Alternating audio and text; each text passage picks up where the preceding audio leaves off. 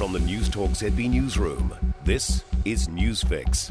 In this update, Gisborne District remains in a state of emergency after this week's extensive flooding. Many properties are still cut off with multiple road closures, including State Highway 35 between Tolaga Bay and Ruatoria.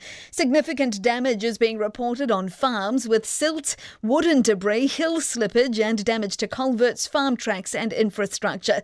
Chorus's Steve Pettigrew says crews are primed to get power and internet back on today. Apologies to all those who are affected by this and know that we're working as hard as we can to get services back up and restored. Rural Communities Minister Damien O'Connor has classified the event a medium scale adverse event, unlocking up to $100,000 support for farmers and growers.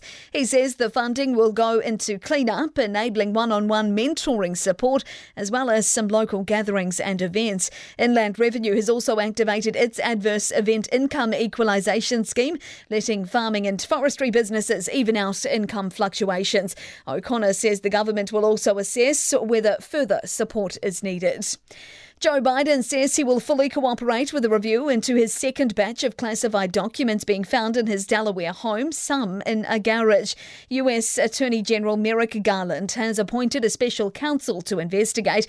The files are believed to relate to Biden's time as vice president to Barack Obama, including US intelligence memos.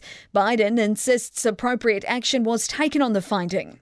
The Department of Justice was immediately, as was done, the Department of Justice was immediately uh, uh, notified, and uh, the lawyers arranged for the Department of Justice to take possession of the document. And Elvis Presley's daughter, Lisa Marie, has been rushed to hospital after suffering a possible cardiac arrest. According to TMZ, paramedics performed CPR on the 54 year old before she regained consciousness. That's news. I'm Claire Sherwood.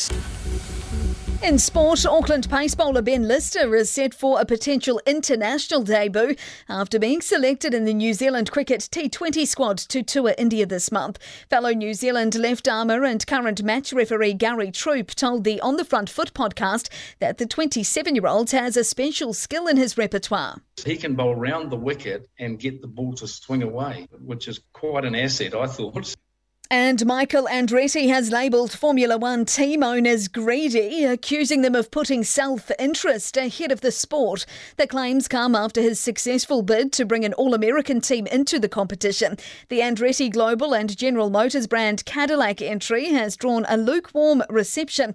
Andretti has told Forbes magazine his rivals are worried he, they will siphon off key sponsors and prize money. That's sport. For more news, listen to Newstalk ZB live on iHeartRadio.